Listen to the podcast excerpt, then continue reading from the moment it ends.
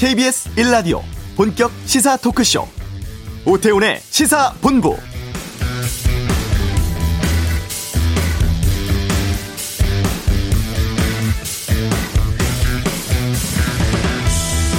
코로나19 4차 유행 우려가 큽니다. 감염 경로를 알 수 없는 확진자 비율이 28%까지 높아졌는데요.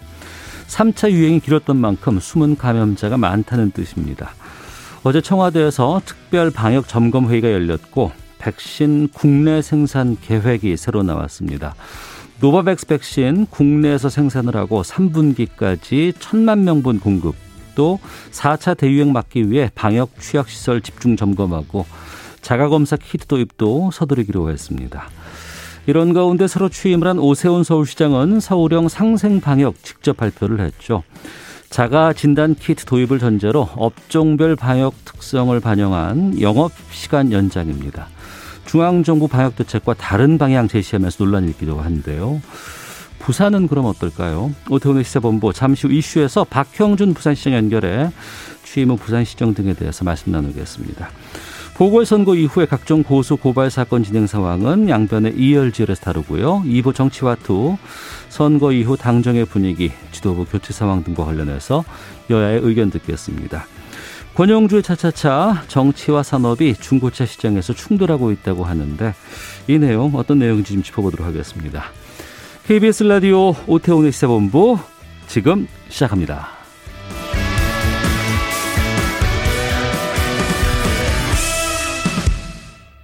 네, 62.67%의 득표.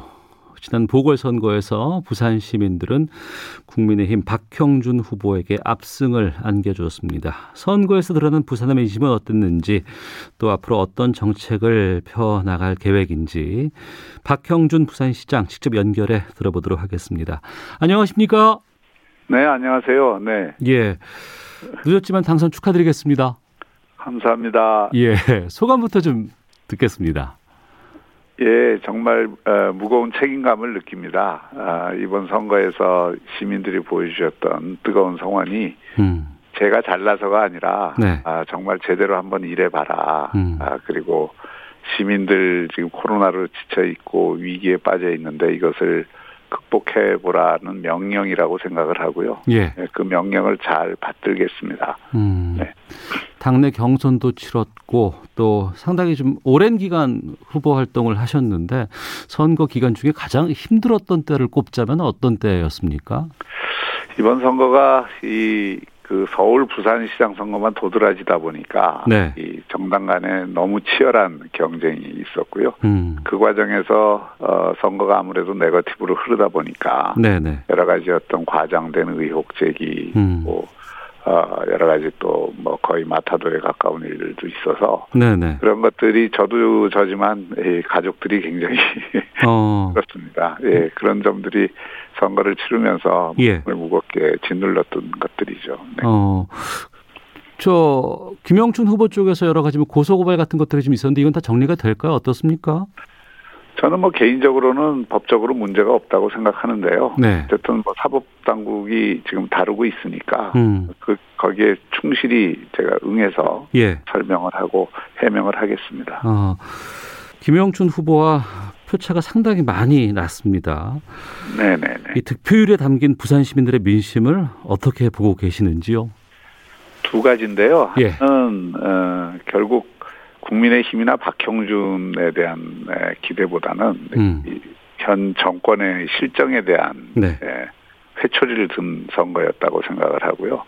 두 번째는 어, 부산이 이대로 가면 안 된다는 생각이 어, 시민들 사이에 광범하게 퍼져 있습니다. 어. 그 혁신의 새로운 바람을 불러일으킬 수 있는 사람에 대한 기대 네. 이런 것들이 함께 중첩이 됐다고 보고요. 제가 10월 달 이후에 경선에 참여했는데 참여한 이후로 한 6개월 동안 일관되게 그 시민들이 보여줬던 또 요구했던 내용이기도 합니다. 음. 목요일부터 바로 시장 업무 수행하셨죠? 네, 그렇습니다. 네, 네. 직접 업무 해보시니까 어떠십니까? 예, 이게 조금 여유가 있고 정리를 하고 이렇게 했으면 더 좋았을 텐데, 예. 예 그, 그러지 못하고 개표 방송 이후에 바로 잠도 못 자고 한 상황이라서 예. 좀 정신이 없는 면도 있지만 어. 또 행정 경험을 제가 해봤기 때문에 네네. 나름대로 이 차근차근 네, 일을 진행을 하고 있고 어, 빠른 시일 안에 안정화할 수 있다고 봅니다. 네, 빠른 시간 내에 안정화할 수 있다고 말씀해 주셨는데 네. 지금 가장 우선순위에 두고 지금 하고자 하는 업무는 어떤 건가요?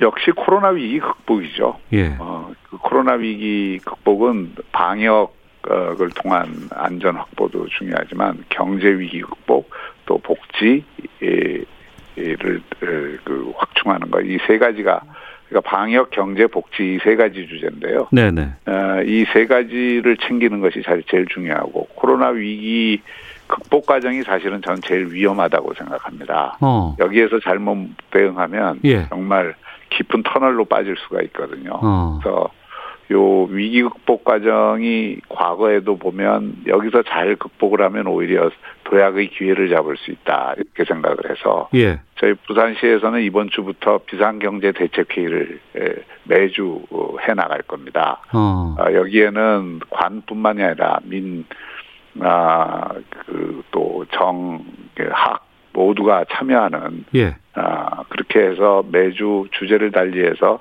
코로나 위기 극복을 위한 지혜를 모으고, 어, 그런 광범한 합의 토대 위에서 최적의 결정을 내리고, 또, 이, 그런 소통과 공감 속에서 신속한 집행을 할 수 있는 체계를 갖출 예정입니다. 그래서 이것을 통해서 코로나 위기 극복을 어, 부산이 예, 참 잘했다는 평가를 듣는 것이 제일 중요하다고 생각합니다. 그러면은 기존에 해왔던 부산시의 방역 대책과는 좀 다른 결로 갈 수 있습니까?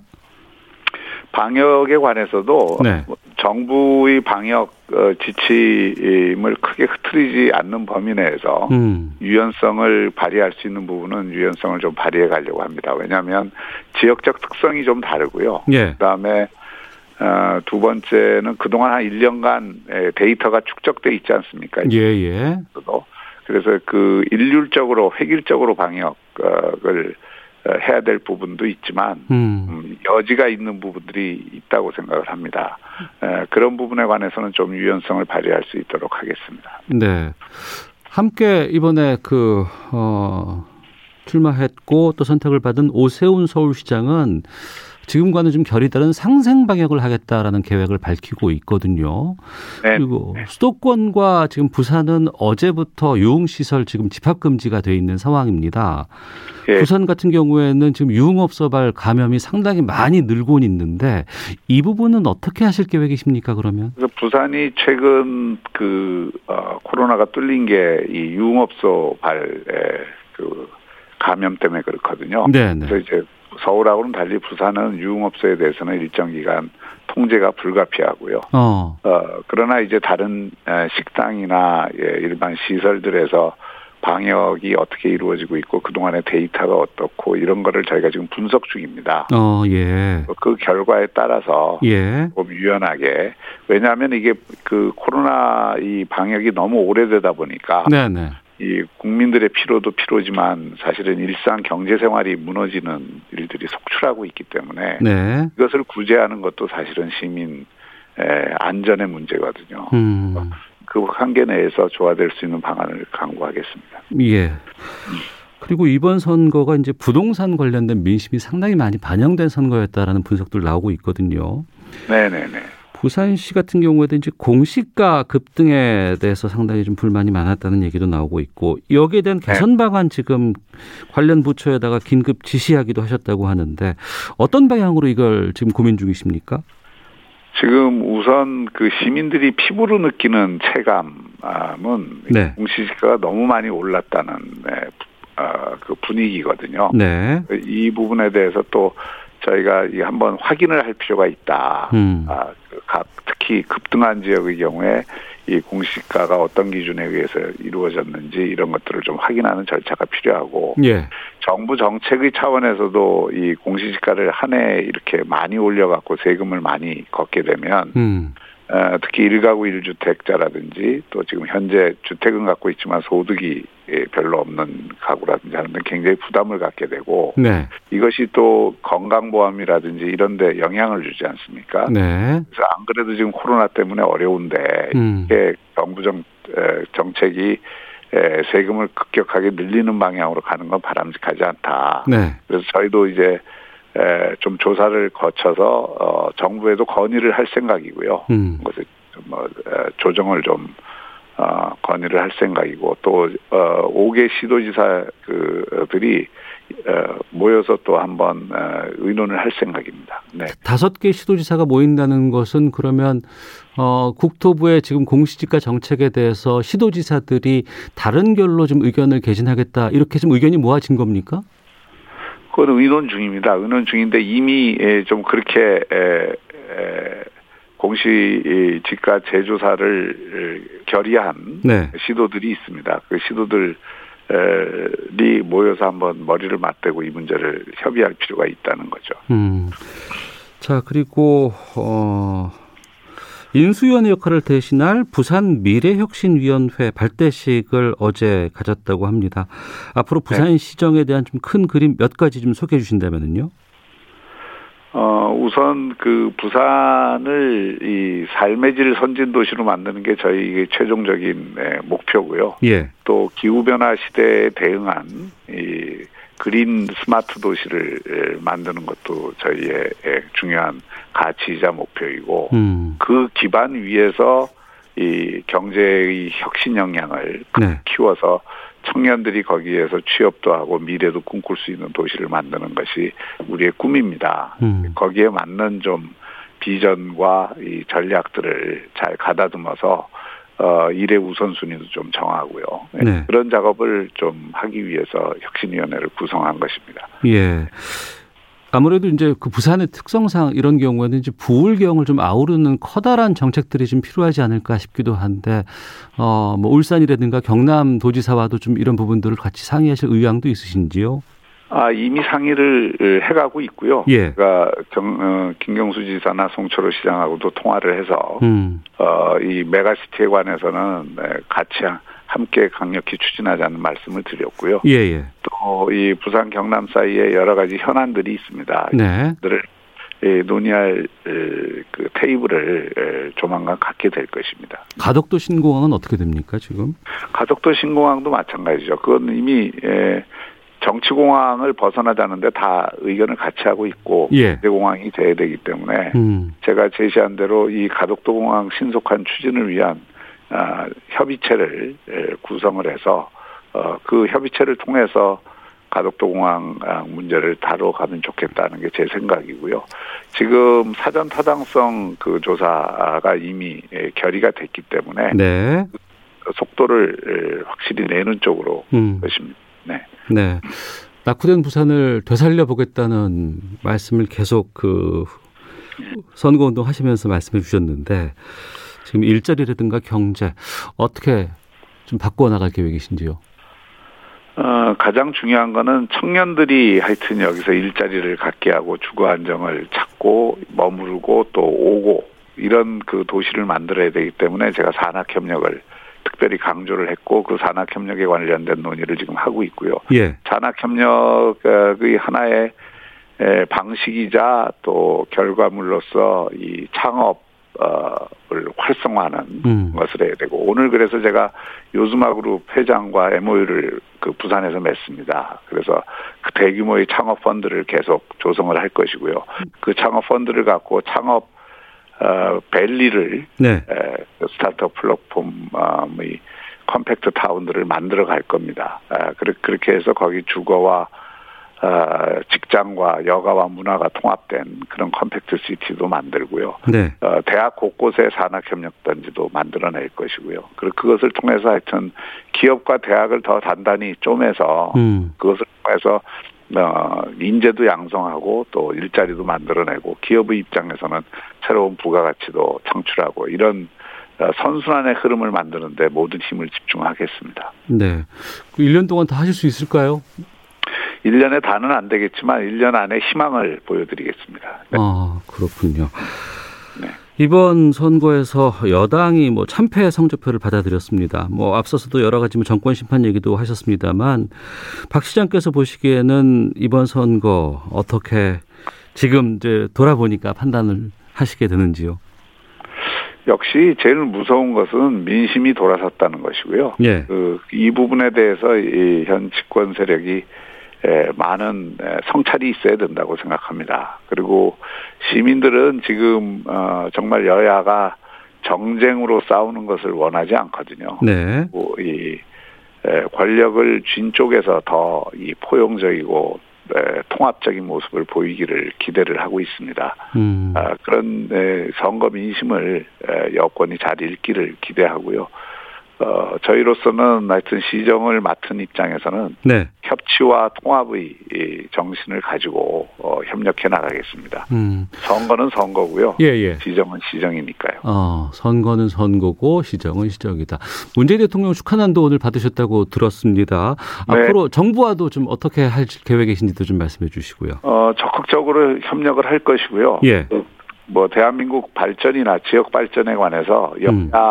특히 지역에 내려오면 여야 간의 의견 차이가 대단히 작, 작습니다. 네. 어, 제가 오늘 시의회 의장님도 또두 어, 번째로 뵙고 음. 여러 가지 의견을 나눴습니다만은 부산을 위한 정책에서 어, 여야가 별 차이가 없고 제가 제가 또 부산 의원님들하고도 다 통화를 해서 예예. 예. 선거 때의 그런 문제들은 별개로 하고 이 시정에 같이 협력하자는 얘기를 강력히 했고요. 또 거기 호응을 해주셔서 어, 아마 부산에서부터 협치를 좀 보여주는 어. 좀 어, 전례를 만들었으면 좋겠습니다. 네. 네. 국민의힘 내좀 현안에도 좀 질문을 드려보도록 하겠습니다. 선거에서는 완승을 거뒀습니다만 지금 김종인 비대위원장은 떠났고 차기 지도부 선출 일정 계속해서 지금 진행되게 되는데 국민의힘의 새 당대표는 어떤 분이 돼야 된다고 보세요? 그거는 제가 이제는 그런 것에 대해서 제 의견을 말하기는 좀 아, 적절치 않고요. 예. 중요한 것은 국민의힘이 이번 선거를 통해서 희망을 봤다는 것인데 네. 그 희망을 절대로 이 오만하게 비치게 해서는 안 된다. 음. 정말 낮은 자세로 겸손한 자세로 또 더 혁신하는 자세로 또 국민들의 기대에 부응하는 식 어, 쪽으로 가야 된다 이렇게 생각을 합니다. 네. 하지만 지금 이번에 희망을 보다 보니까 또 많은 그 당내 중진들이 좀 기대를 하고 있고 또 이렇기 때문에 지금 그 당대표 후보에도 상당히 많은 인물들이 지금 거론이 되고 있거든요. 이런 움직임들은 어떻습니까? 어, 건전한 경쟁이 예, 있다 그러면 많은 분들이 나와서 하는 것이 저는 바람직하다고 봅니다. 네. 아, 그리고 그 과정을 통해서 누가 아, 내년 정권 창출을 위해서 정말 큰 힘이 될 후보인지 음. 또 지금 에, 이번 선거를 통해서 이제 통합의 기운이 굉장히 많이 확보되지 않았습니까? 네. 통합의 기운을 더 증폭시킬 수 있는 에, 리더십을 누가 갖고 있는지가 검증이 돼야 되겠죠. 네. 음, 그러니까 대선이 1년도 채 남질 않았습니다. 네네.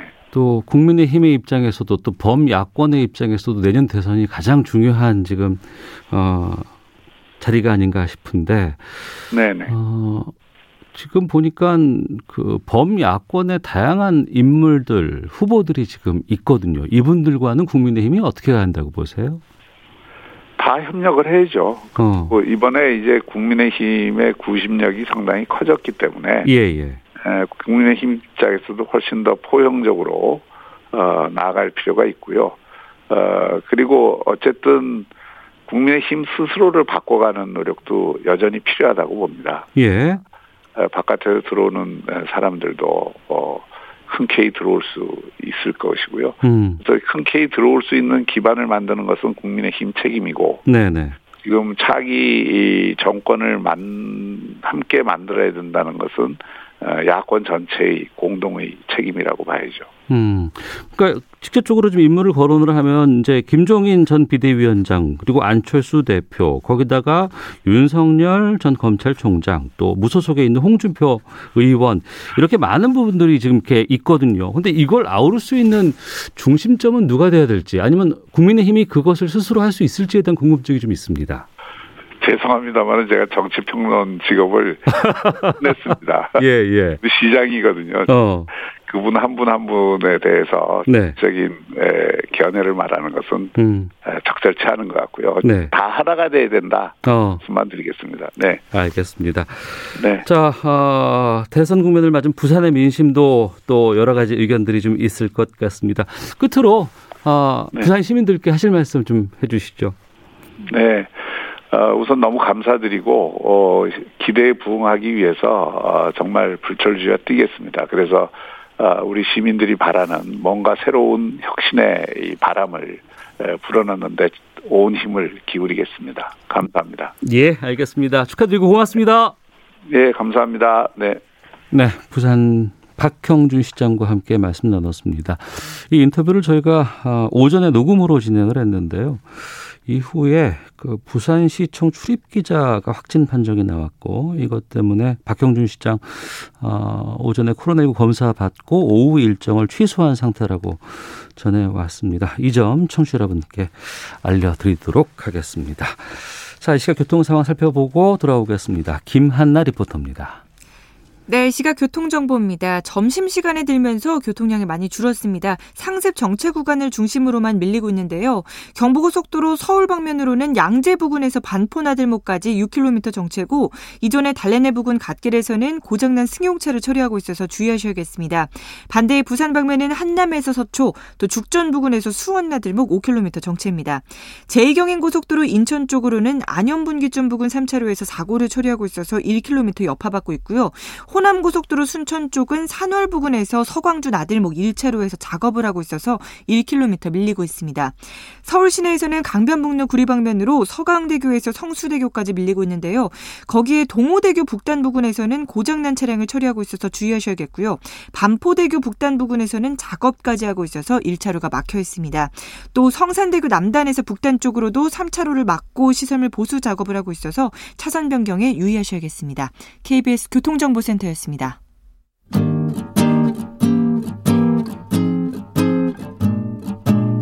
KBS 1라디오 오태훈의 시사본부 여러분의 참여로 더욱 풍성해집니다.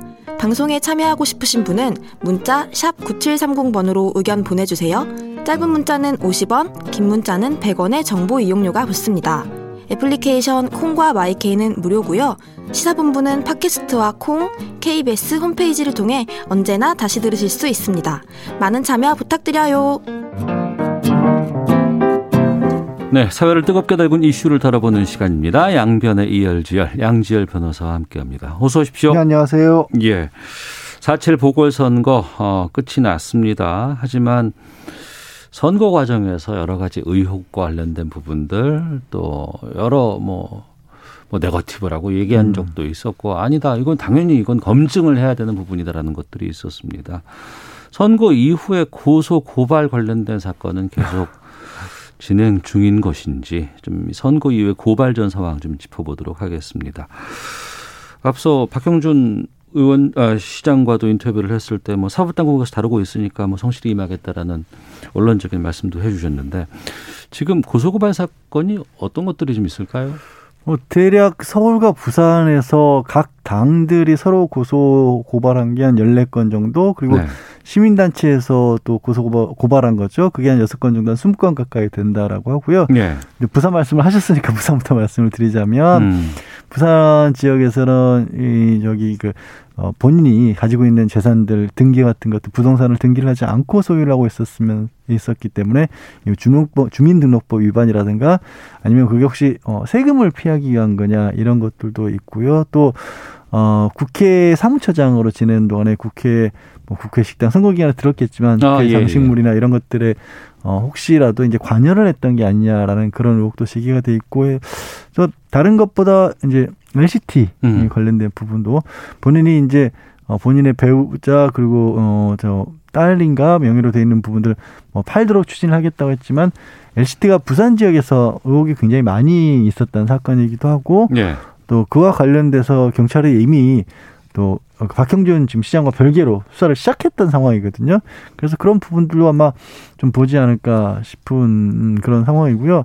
뭐 서울 같은 경우 오세훈 시장은 음, 계속 이제 선거철에 많이 시끄러웠던 내곡동, 네네. 네. 내곡동의 그린벨트 해제와 보상 과정에 과연 이제 오 시장이 당시에도 시장이 있으면서 관여를 한 것이냐 그렇게 음. 관여를 해서 잘 알고 있는데도 불구하고 잘 몰랐다고 얘기를 한 게 이제 선거법상 허위사실 공표가 되느냐 이런 것들이 따져질 것 같습니다. 네. 고소 고발을 하게 되면 이게 수사로 진행이 되잖아요. 네. 근데 이게 수사 과정에서 그냥 뭐 불기소로 그냥 끝날 수도 있는 것이고 아니면 혐의가 드러나게 되면 더 수사가 이제 뭐 기소로도 갈 수 있는 상황이 될 것 같은데 어떻게 판단하십니까?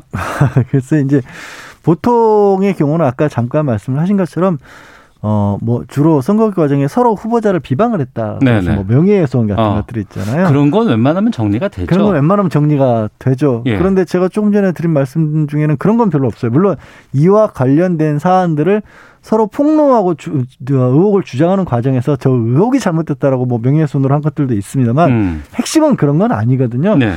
그래서 간단하게 정리가 될 만한 사안은 아닌데 다만 뭐 의지의 문제일 걸로 보여요. 왜냐? 예, 왜냐하면 예. 이제 오세훈 시장 같은 경우 내곡동 문제 같은 경우는 이미 이제 서울시장 재직 시절에 처음 당선됐었을 때도 한번 논란이 있었기 때문에 음. 그때 뭐 그 자료들도 많이 나왔었고 했거든요. 그래서 네.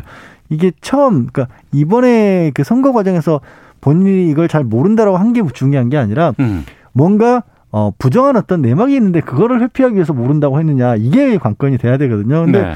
벌써 시간이 꽤 지났잖아요. 음. 그리고 말씀드렸다시피 한 번 논란이 됐던 부분이라서 얼마만큼이나 이거 수사기 관해서 뭔가를 찾아내려고 노력을 할 수 있을지 자료는 남아 있을지 이런 부분들이 있고 예. 또 부산 역시 마찬가지입니다. LCT 관련 부분들도 지금 한 차례 검찰 수사를 했던 음. 물론 그 검찰 수사가 제대로 된 것이 아니냐를 가지고 말이 많았고 또 이번에 이제 검찰이 아니라 경찰이 수사를 하고 있긴 합니다만 여전히 그것도 어떤 의지의 문제가 될 수 있고 뭐 박경림 시장 어 최근에 새롭게 또 불거진 부분이 2012년도 총선 과정에서 상대방 후보를 비방하기 위해서 네. 뭔가 이제 좋지 않은 어떤 폭로를 꾸며낸 게 아니냐 이런 얘기가 나온 것들도 있거든요. 네, 당내 그 경선 내 당내 경선 과정에서. 네네. 근데 그건 역시도 그때 이미 한 차례 법적 판단을 받았던 부분이라서 음. 과연 이게 어, 그, 그때 후보였던 시장에게 거슬러 또 올라가려면 지금 와서 수사를 얼마만큼이나 할 수 있을까 이런 네. 부분들이 있는 거예요. 그래서 제가 의지의 문제일 수도 있고 어. 또 아니면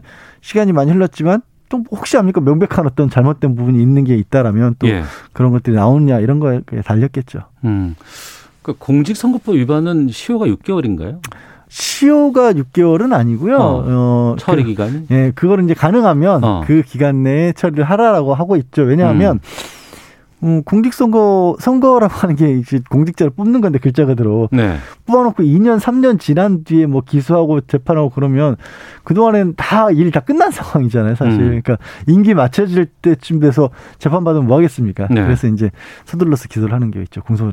음. 이번 당선자들은 이제 보궐선거기 때문에 임기가 또 이렇게 그렇게 길진 않잖아요. 네네네. 그것과도 좀 연동이 될 수 있을까요? 그것과 연동이 된다기보다는 음, 임기가 길지 않고 또 정치적인 문제. 음. 네. 내년에 대선도 있고 네. 그래서 1년 2개월 정도기 때문에 이게 어찌 보면은 다음 어그저 정식 지방선거, 지방선거? 예, 예. 그게 이제 뭐 본 게임이라고 해야 될까요? 음, 네네. 네. 그거를 염두에 두고들 있을 거 아닙니까? 양 당이 각 당이. 아 그렇겠군요. 네. 예, 예, 예. 이거 졌다고 그냥 어. 끌달 수는 없다. 예, 예. 다음 또. 본 게임이 1년 2개월 뒤에 또, 또 있다. 그리고 음. 그때 이기면 된다라는 생각들을 할 거기 때문에 네. 그래서 제가 말씀드린 것들을 서로 뭐 끝까지 뭐 물고 늘어지지 않을까 싶습니다. 음, 알겠습니다. 자, 이번 보궐선거 이후에 고발된 상황 좀 정리를 해봤고요. 자, 그리고 선거 결과에 이 뉴스가 별로 좀 잘 묻혀서 좀 드러나지 않았는데 이거 좀 살펴보도록 하겠습니다. 울산시장 선거 개입 의혹 사건에 대해서 어, 검찰이 이진석 청와대 국정상황실장을 기소하는 것으로 사실상 수사를 마무리 지었다고 하는데 이 좀 잊고 있는 분들도 좀 많이 계실 것 같아서 정리를 좀 해주시죠. 이부 이진석 지금 국정상황실장이 그때 당시로는 사회정책 비서관이었는데 사회정책 비서관. 예, 이제 중요한 것은 그러니까 어, 말씀을 드리자면 울산 선거 관련 개입 얘기가 울산의 어, 2018년도에 지방선거를 앞둔 상황에서 네. 어, 경찰이 당시에 김기현 시장 음. 그리고 지금의 이제 김기현 국민의힘 국회의원입니다. 의원이죠. 예. 어, 시장의 형제와 관련된 비리 의혹을 수사를 시작을 합니다. 그래서 압수수색 같은 걸 진행을 하는데 이게 이제 선거를 얼마 앞두지 않은 시점이었다. 그렇죠. 네. 2018년 지방선거 때였으니까 네, 그 전이었으니까. 네. 그 전에 5월경에 네. 아마 압수수색을 실시했으니까 그래서 그런 부분들이 혹시 이 어찌 보면 이제 경찰에서 선거에 개입하기 위해서 이런 행동을 한 게 아니냐라는 의혹이 있었는데 네. 사실 울산지방검찰청에서는 울산경찰서 압수수색까지 해가면서 이 부분을 1차 수사를 했어요. 음. 그런데 특별하게 나온 게 없었거든요. 네. 근데 이거를 2019년도 11월에 뭐 갑자기 서울중앙지검에서 이걸 사건을 이첩받아서 음. 거기서 진행을 다시 수사를 합니다. 네. 그래서 그때 당시에 이제 굉장히 사회를 좀 시끄럽게 만들기도 했었는데 그 본 거는 크게 두 가지 흐름을 봤어요. 말씀드린 것처럼 울산 경찰이 다른 사람이 아니라 그때 당시에 지금 현재 더불어민주당 국회의원 황은하 의원이 네. 경찰 내에서도 그 검경 수사권 조정, 경찰 독립을 굉장히 강하게 주장했던 인물인데 그분이 내려가서 청와대 하명을 받고 그렇게 수사를 한 것이다. 라는 쪽이 한 축이 있고요. 한때 청와대 하명 수사 뭐 이거 많이 네. 나왔었잖아요. 예. 그게 한 축이 있고 또 수사만 하는 게 아니라 현재 송철호 시장을 당선시키기 위해서 음. 청와대의 각 부서들이 동원이 돼서 뭐 공약을 유리한 쪽으로 공약이 실천될 수 있도록 그러니까 예. 송철호 후보의 공약이 부각이 될 수 있도록 음. 그렇게 도움을 줬다. 예. 음, 한편으로는 김기현 당시 시장을 수사로 이렇게 좀 괴롭히고 한편으로는 또 송철호 당시 후보를 지원했다. 이게 이제 검찰의 시각이었거든요. 예, 예. 그렇게 해서 2020년에 이미 어 2020년 1월에 어 13명인가 다 기소를 합니다. 음. 그러니까 수사와 관련돼서는 네. 황운하 지금 뭐 국회의원도 포함해서 그러고 나서는 1년 5개월 동안 전혀 딱 특별히 소식이 없다가 음. 이번에 이제 이진성 국정상황실장을 어만 사실 불구속 기소를 한 거예요. 네. 이거는 이제 이 수사와 관련된 부분은 아니고 당시에 공약과 관련된 부분에 도움을 줬다라는 건데 그때 이제 문제가 된 공원이 공약이 뭐냐면 부산에 짓기로 한이그 그 병원 네. 공공병원이냐 아니면 산재와 관련된 병원이냐 음. 사실 울산이 백만 도시인데도 공공병원이 없다라고 합니다. 그래서 네. 그런 부분을 어떤 식으로 어, 정책을 지을 것이냐라는 부분이었는데 그게 김기현 현재 의원 그 당시 시장 그리고 송철호 지금 현재 시장이 그 제시했던 방법이 달랐다라는 거예요. 음. 그래서 이진성 음, 저 현재 국정기획수장이 당시에는 사회정책 비서관이었는데 이분이 의대 교수시거든요. 네. 그러니까 이 의료와 관련된 부분의 공약이기 때문에 음. 이 부분을 송철호 시장을 도와준 거다라는 게 이제 검찰의 시각입니다. 근데 예. 뭐 그러고 나서 지금 말씀드린 것처럼 사건이 2019년에 시작됐으니까 꽤 오래됐잖아요. 그리고 당시에 거론됐던 이제 청와대 이제 유력 수석들 뭐 네. 아니면 조국 전 민정수석이라든가 당시에 네. 또 임종석 전 비서실장 네. 계속 거론이 됐는데 이번에는 빠졌어요. 빠졌죠. 그러니까 임종석 실장은 비서실장이었으니까 음. 어, 공약과 관련된 지원을 했으면 임종석 실장을 거치지 않고 지원을 했을까라는 생각을 할 수 있지 않습니까? 왜냐하면 송철호 시장이 문재인 대통령과 오랜 지인이고 네네. 정치적 인연 때문에 이런 분들을 만약에 지금 도와준 거 아니냐 의혹을 받고 있으니까 그에 반해서 말씀드린 것처럼 오히려 이진석 실장은 별로 그런 정치적인 인물은 아니거든요. 음. 뭐 사회단체란 것도 아니고 의사이시니까. 그래서 어, 이 부분이 이상하다. 임진석 실장도 나 빼놓고 어떻게 이진석 실장만 기소할 수 있냐 이런 거고. 네. 어, 조국 전 장관은 당시 민정수석이었으니까 하명 수사를 했으면 민정수석이 모르겠다 하명 수사를 한다는 것도 모순이 아니냐. 음. 이런 이제 얘기가 좀 나오고 있는 거고요. 또 황운하 의원 같은 경우는 많이 보도는 안 되는데 지난 1월에 네. 본인이 직접 나서서 기자회견을 했어요. 음. 재판에 넘긴 지 1년 됐는데 아직 재판도 안 열렸다. 어. 그리고 황 의원의 주장으로는 검찰이 주장하는 그 경찰과 청와대 사이의 연결고리가 수사 기록에 아예 없더라라고 주장도 했어요. 네. 그러니까 정치적인 수사라고 또 어, 공격을 하고 했고 물론 이제 정반대 입장도 또 김기현 현 의원은 내놓기도 했습니다. 음. 지금 임종석 전 비서실장 같은 경우에는 이게 의도적으로 기획된 사건이고 책임 당사자가 윤석열 전 총장이다 네. 이렇게까지 비판하고는 있는데 상황을 지켜봐야 될 것 같고 1심은 그러면 언제쯤 재판 결과 나올까요? 글쎄 이제 어 말씀드린 것처럼 큰 축의 하명 수사 재판이 기소된 지 어, 어, 지금 1년이 훨씬 넘었는데, 1년 5개월 돼 가는데, 1년 5개월 아니요. 1년이 넘었는데, 이제 5월 1일에 첫 재판이 열린다고 하거든요. 음. 그래서 나머지가 이제 막 그다 합쳐져서 기소가 되면 언제 재판이 열릴지도 모르겠는데요. 저도. 당시 뉴스가 상당히 좀 떠들썩했고 시끄러웠는데 그런 거에 비해서는 완전히 용두사미가 된 셈입니다. 알겠습니다. 양지열 변호사 함께했습니다. 고맙습니다. 네, 고맙습니다. 예, 잠시 후 2부 정치화투 준비돼 있고 권영주 차차차도 살펴볼 수 있습니다. 2부로 가겠습니다.